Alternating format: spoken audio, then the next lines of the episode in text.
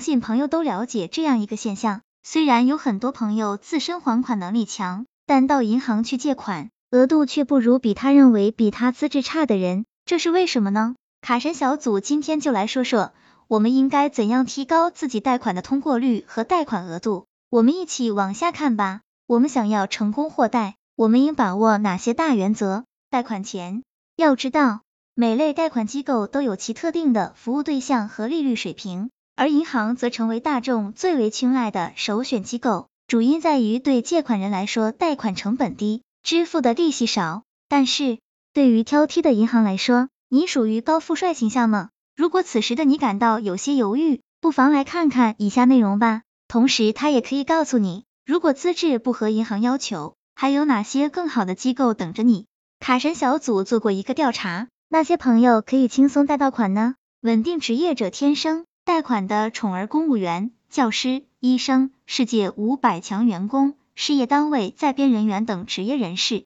虽说不一定能跻身高收入的榜单。但却能够头顶稳定职业的光环。由于稳定的职业特质，意味着拥有稳定的还款来源，因而，在贷款机构看来，向此类人群发放信用贷款，无疑是最保守的投资。于是，加大筹码，批复其较常人更高的信贷额度，成为了无可厚非的事情。以渣打银行为例，普通人通常仅能获得个人月入十倍左右的信贷资金，而稳定职业者的批贷额度。却大多在收入的十五到二十倍之间，相差悬殊。高收入者注定与大额信贷结缘。刚刚说到贷款额度会与借款人的收入挂钩，那么可想而知，高收入者自然会与大额信贷结缘。不难想象，一位月入三万元的借款人申请信用贷款，只怕是丝毫不费吹灰之力，便可带走二十三十万元的资金。善于货比三家的人。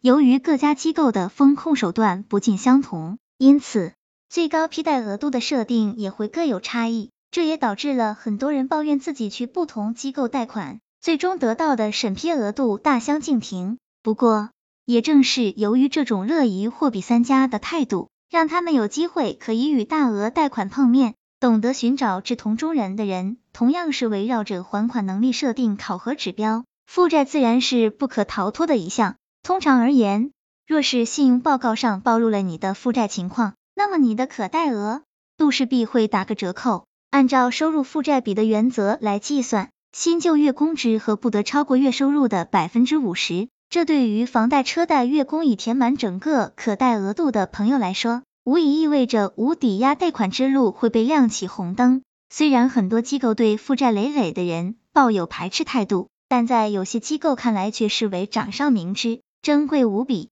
犹如平安银行的新一代是专为房奴车奴而量身打造的信贷产品。只要你有良好的信用记录，即可再度感受贷款资金的温度，获得当前月供三十或四十五倍的借款。善于答政策擦边球的人，由于银行外贷款机构目前尚未与央行的征信系统连接，因此借款人与其发生的借贷交易不会体现在信用报告上，进而负债情况也不会被人得知，这便。意味着，在还款能力允许的情况下，你可以同时向多家银行外的贷款机构获得无抵押贷款，诸如典当行、P.T.O.P 借贷平台等。能够准确计算收入的人，如果你想当然的以为收入仅包括每月的固定工资，可就错失了与大额贷款相遇的良机了。所谓不积小流，无以成江海。如果能够把补助、年终奖等零零碎碎的其他收入都相加起来，再放大十倍，也会获取一笔不小的信贷资金。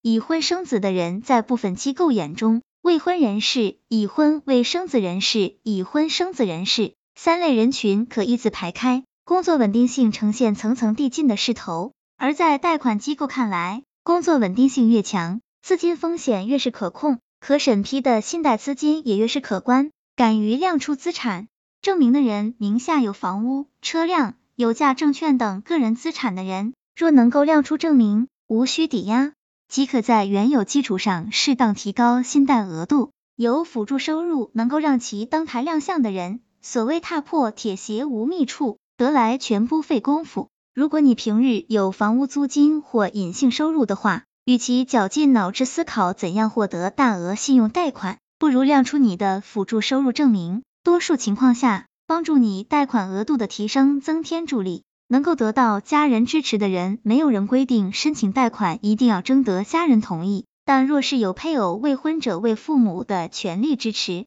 最终得到的审批金额也许会大不同。我们在何种情况下消费贷款难以获批？个人消费贷款是依据申请人个人信用而发放的贷款，支持购买消费品、装修房子、出国留学、出门旅行等多项消费用途。消费贷款的申请条件比较简单。但以下基准情况将不能申请：一、申请人有连续三期、累计六期或单笔逾期天数数超过九十天的不良信用记录；二、申请人有欠款未还清且负债较大；三、相关申请资料未准备齐全的；四、借款人还款能力差的、无工作的或者收入低的；五、借款人不能提供房屋作为抵押物或抵押物房屋不合规定，如面积小于五十平方米。房龄超过二十年，房屋坐落在郊区等无抵押贷款除外。六、借款人不满足贷款机构规定的相关申请条件。当我们的个人信用贷款不通过怎么办？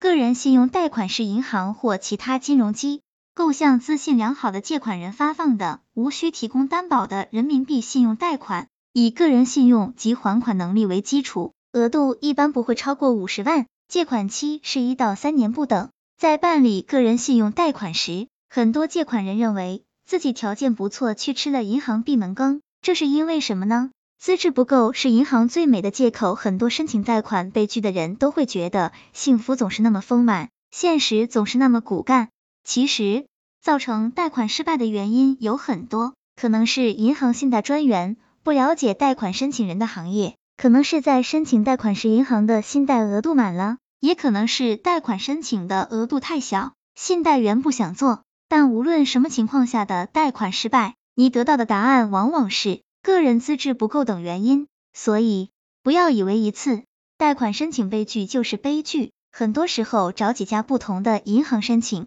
甚至是多申请几次，往往会有不一样的结果。此处不获贷，自有获贷处。申请贷款其实就和高考填志愿一样。一个学校落榜，并不意味所有学校对你关上了校门。同理，在一家银行贷款失败，并不意味着这家银行就对你关上了大门。因为各家银行贷款申请具体条款可能不尽相同，门槛高低也不同。一家银行拒绝你，并不等于其他的银行也会拒绝你。找到贷款失败的真正原因，据卡神小组统计。一家中小企业要平均接触十家以上的银行，才有可能融资成功。而个人在申请贷款时需要注意的是，如果有多家银行指出你贷款被拒的共同问题，那么这才有可能是你贷款失败的真正原因，需要在这个问题上及时弥补，才能让以后与银行的接触中获得信任。卡神小组总结：现在市场贷款需求比较大，银行和各金融机构也想把贷款给放出去，从而获利。